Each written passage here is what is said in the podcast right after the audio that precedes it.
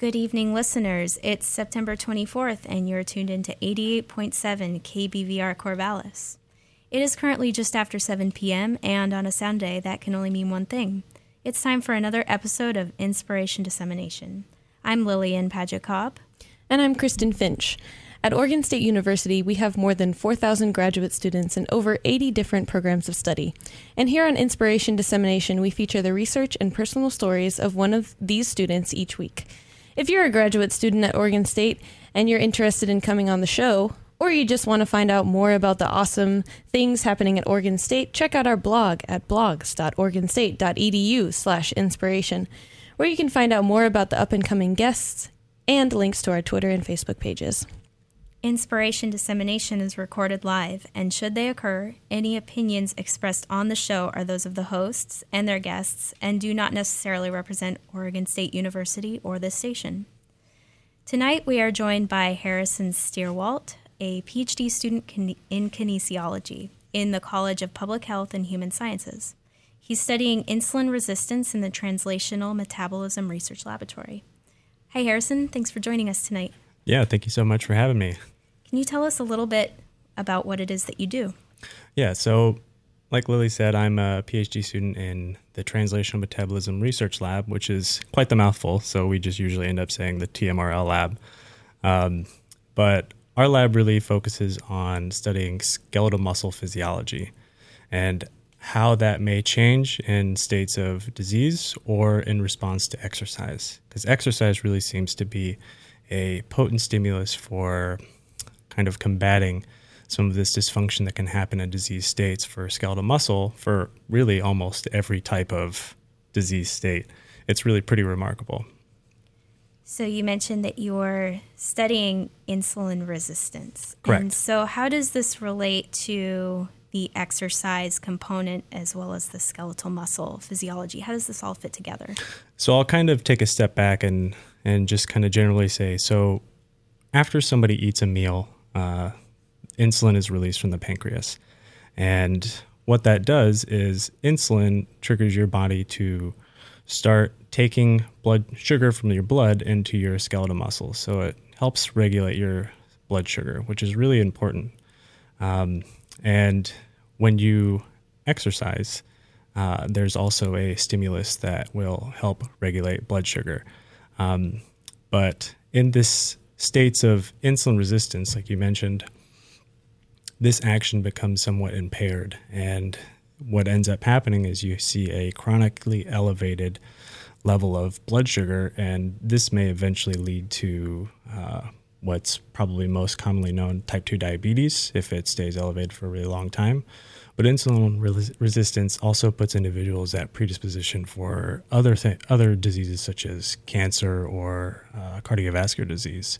So it's really a heavily researched topic. Um, and even though it's extremely heavily researched for decades, we still really we know things that happen that contribute to insulin resistance, but we don't really know exactly, you know, what happens because physiology is so complicated. And so, do you think it's uh, just one one trigger that uh, causes insulin resistance, or is really the complexity because there are just so many different things going on in your in a person's body that may cause this? You just said it perfectly. So, I mean, really, in physiology, you can't say any any one thing is caused by just one chemical reaction or something that happens.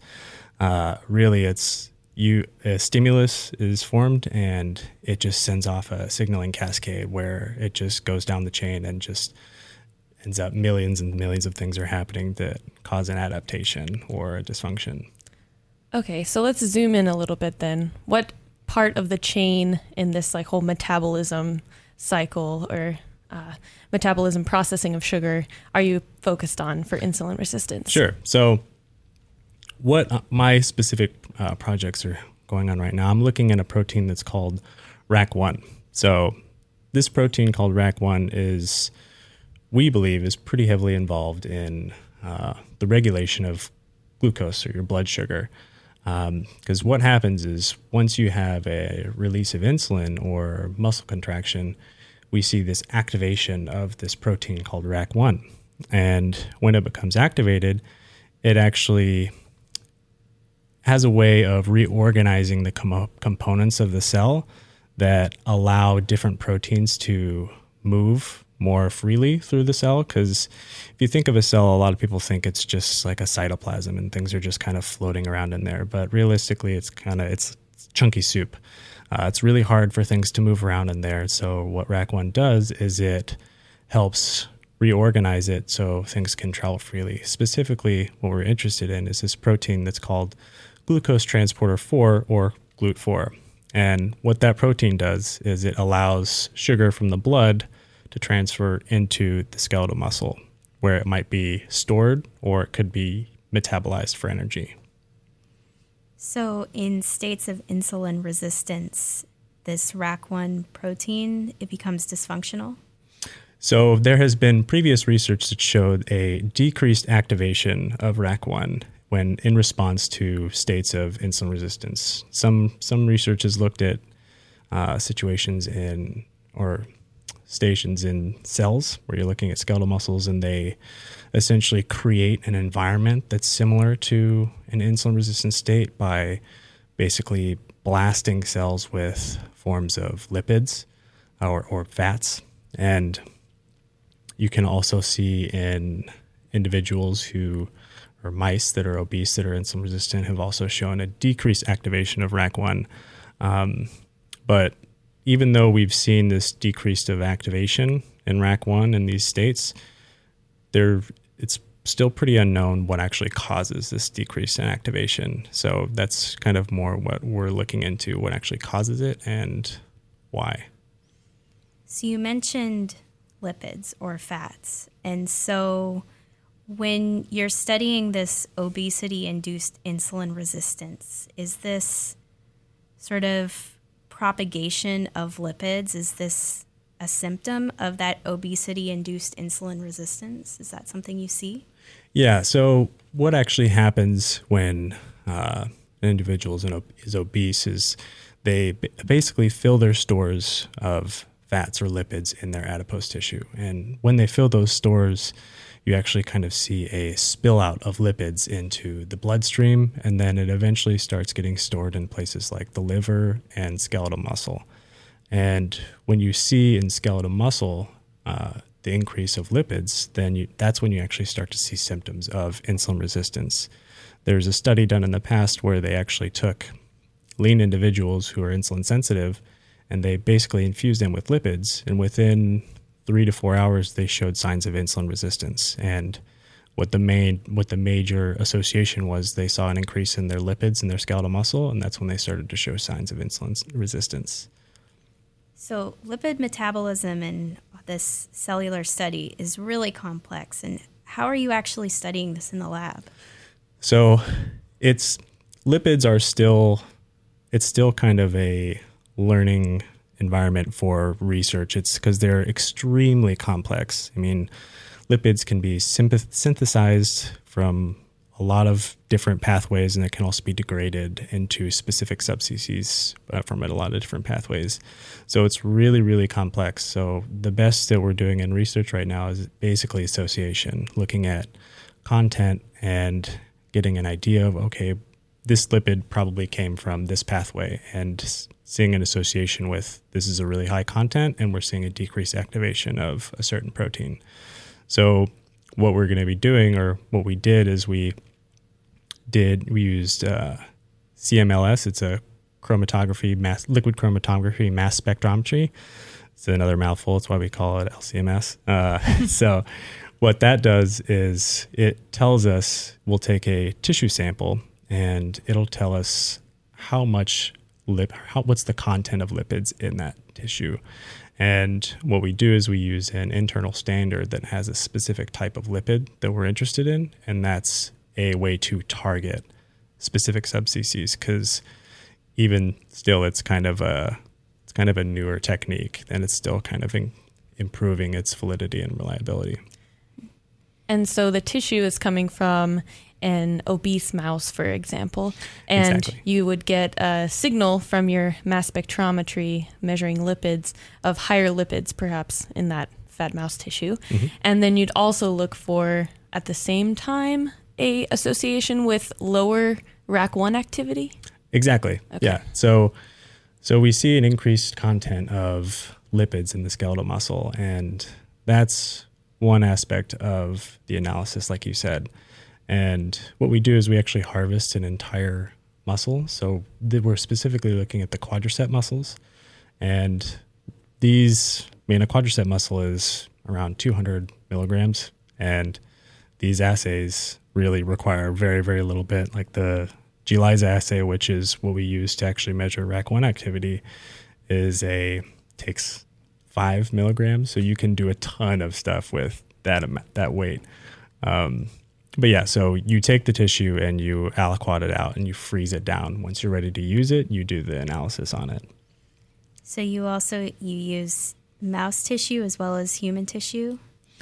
So different studies. Yes. So uh, right now we're still in the process of doing our first human study at Oregon State. Um, so if anybody is interested in checking it out, you can always look at our website and you can see how to get involved. But uh, so right now we are doing an acute exercise study, um, but that is basically just in the stage of collecting samples and doing the study, and we're not actually to the point of ana- an analyzing any of that tissue yet. So right now we're just looking on the aspect of skeletal muscle cells as well as uh, mouse muscle. And that uh, link to the webpage where you can learn more about that part, the human aspect of the study, is also on our blog uh, about this episode. I just want to remind the listeners that you're tuned into 88.7 KBVR Corvallis, and we're sitting down with Harrison Stierwalt from kinesiology, and he's talking to us about insulin resistance and exercise in human physiology, also mouse physiology. Uh, Harrison, I wanted to take kind of a broad overview of this, or maybe like a step into the future, say five years from now, when you guys have already analyzed all the mouse muscle tissue and then this human study as well. Like, what are some of the big, uh, big things that can come out, big findings that could potentially come out of this, or therapies or treatments for uh, insulin resistance? Mm-hmm. So right now it's kind of at the beginning stage is just finding out what what is actually happening when someone's insulin resistant because like i said we still don't really have a good idea for that but as we better understand what happens in the dysfunctional state we can better target that for effective treatments for in the future because every person is different. And the way medicine is kind of going towards is some people some people respond really well to say exercise. And then you actually have people who don't respond to exercise. And they may respond better to a form of treatment or a form of uh, prescription and the way medicine is kind of evolving is you're hopefully you're going to have like this kind of individual treatment plan where you respond really well to exercise but we'll also give you this medication to help kind of bolster the effects to help give you a um, good effect on improving your health and improving a dysfunction. So that's kind of the very general description because it's still in the very early stage, but that's where hopefully medicine is kind of moving towards to give a better treatment plan for the individual because everybody's so different. And I think another thing is um, it seems like a potential benefit from this is to understand why it is that exercise is so beneficial for individuals who are diabetic or pre-diabetic. Correct. So that's that is a very good point. So that's one of the things that we're actually looking at in our human study, uh, the effect of acute exercise, because as we said in the very beginning, exercise really seems to be a potent stimulus for a lot of dysfunctional states or a lot of disease states. And there's actually been research that shows that somebody who is insulin resistant, if they get up and do a very basically moderate exercise, which is I'll say it's a about half of your VO2 max. So if you think of a VO2 max, it's your as hard as you can possibly exercise until you are basically like falling on the floor. Um, it's about half that. So if you basically just get up and walk around for a while, that actually has some improvements of insulin sensitivity. So really, I mean, it's it's so beneficial just to get some form of exercise and to just be active. So we encourage individuals just to get up and walk around and basically just do as much as you can. Well, that brings that kind of connects us into your past a little bit. So I was thinking maybe you could tell us how you really got uh, start got your start in exercise science. Sure. Um, so it kind of boils back to uh, I took my first anatomy and physiology class in high school, and that was what really got me interested immediately into the human body. Um, and from there, it kind of just increased as I continued to learn more about physiology because really the how adaptable the human body is really just astounding to me. Um, just if you are exercising or not exercising, your body really kind of cha- your body really changes, and it's pretty remarkable. Um, so that kind of led me to do a undergraduate and master's degree in exercise science, and from there I kind of ended up um, going into the field of strength conditioning, uh, where I worked for a few years. Um, and there I was mostly doing like performance testing, uh, working with athletes and people who are very high level. Um, but I kind of decided that it wasn't necessarily the field for me, just because it did have challenges that helped me grow as a person. But it, I wanted to get deeper into what was happening because it's very surface level. You give somebody a stimulus and either they improve or they don't improve, you don't really have a way to find out exactly what was happening under the surface. Yeah, and I, I think that underscores also why a lot of people end up going to graduate school, which mm-hmm. is to understand the underlying mechanism of an observation um, instead of just uh, sort of the superficial approach.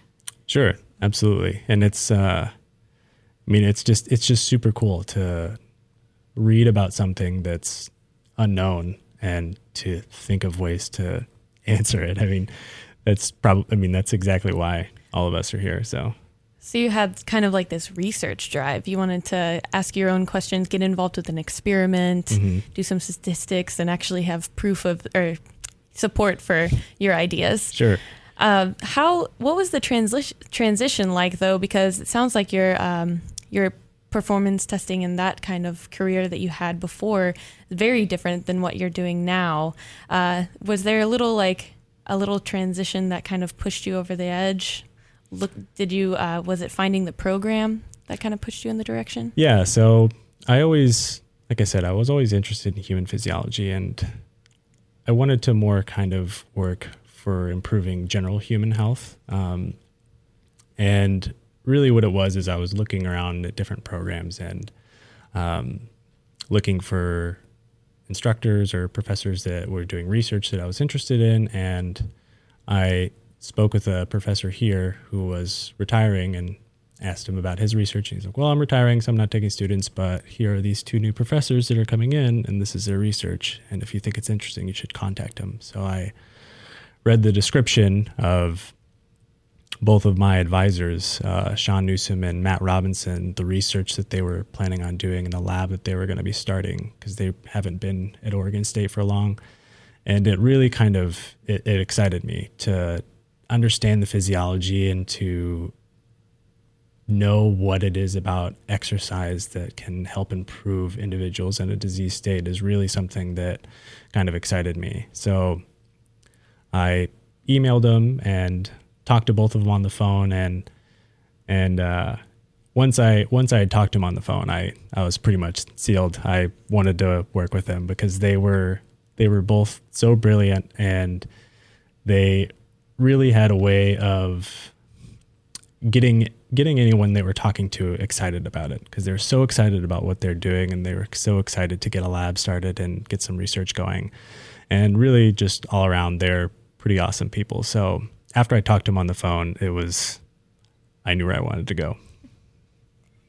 So you mentioned that you you ha- already had your master's degree once mm-hmm. you started your PhD, and can you speak to sort of the advantage that having a master's um, gave you coming into a PhD program versus how you think it might have been coming straight from an undergrad to a PhD for you? Sure. So probably the the most obvious one is, I mean, you you already have an idea of what a graduate course is going to be like, um, as well as you know having a knowing what graduate school is like. It's very different from undergraduate, where Um, you don't really necessarily talk to the professor very much, but in graduate school you have a very close relationship, and it's a very it's a much smaller environment. Where in undergrad you may have classes that have multiple hundred people, and graduate school it's a very small, maybe a big class is like twenty people. Um, so yeah, I mean that's probably the biggest thing is knowing what what it's actually like in grad school and and uh, the nice thing about having a master's before is I got to transfer a ton of credits. So, so that's always a plus. No small thing. There. Yeah, yeah. Well, now, so you're two years into your PhD, starting second year. Starting second year, yeah. Starting second year into of your PhD program. Uh, any thoughts for the future? Oh, uh, no, you have a pile of mount a mountain of work to do before yeah, of then. Of course, but. yeah, um, yeah. You know, I I really enjoy academia. I really enjoy teaching and doing research. So right now, that's kind of the idea that I'll probably end up going into academia and going that route. But who knows? I mean, there's I've got three to four more years here, so that could change and it might not. So, but that's kind of the idea now. So I really enjoy the environment of academia. One thing, stepping back into the research component, and I don't think we addressed this, is uh, one one aspect that I found really interesting is the idea of picking a standardized model. Um, so for your mouse model, it's actually an obese. It's mimicking an obesity state. Mm-hmm. Can you tell us a little bit more about that? Sure. So what we end up doing is uh, we put these mice on two different diets, and we give them either a high fat diet or a low fat diet and throughout 12 weeks they end up quite plump. Uh, they're pretty they're pretty adorable. Um, but with that, we do insulin testing and glucose testing as we go through the weeks, and that helps us verify just so we have data that they are in fact insulin resistant, and we use that to study these disease states or this dysfunctional state and what actually causes it, because uh, with research, you always have to prove, you know, have a good reason why you're doing something, and it has to be ethical, of course. And it wouldn't be uh, very ethical to feed food to people. So, right, yeah, but but yeah, so that's that's kind of the reason we do the model, and, and it's and it's pretty great. They have pretty good lives. They hang out in a cage and they eat food and they hang out with each other. They really enjoy it. All right, well, we're getting close to the end. Any more questions, Lily? Now, uh, so we have a couple of traditions on our show sure. that we want to talk about. Um, so the first one is our advice that we like to have our guests ask, um, and this is to geared towards yourself at an earlier point, or maybe an incoming graduate student. Sure. Yeah. So something that always kind of rang true with me after I did it um, was never be afraid to change your career path because because you've invested time in it. Um, after being in the strength conditioning field for a couple years, I was like, oh well, maybe I. I mean, I've already got time invested in this. Maybe I should just stick with it. But it wasn't giving me the um, what I actually needed to be happy with the job, um, and it wasn't feeding my my uh, what's the word um, curiosity. Curiosity, exactly. Thank you. Um, so I made a decision to change it, and I couldn't be happier, even though it was kind of scary because uh, I already had a bunch of time invested in another field, and I was going into something that was very foreign to me. Um, so I would I would say that for advice: never be afraid to make a shift in your life, even if you have time invested in something. That's really important, I think, for everyone to remember. Absolutely. Definitely. Yeah. And it sounds like you've had a pretty good go of it changing your career path, but also coming into a lab that's very supportive, where you have other graduate students who are helping you as well. Absolutely, yeah. Our lab is a pretty great environment.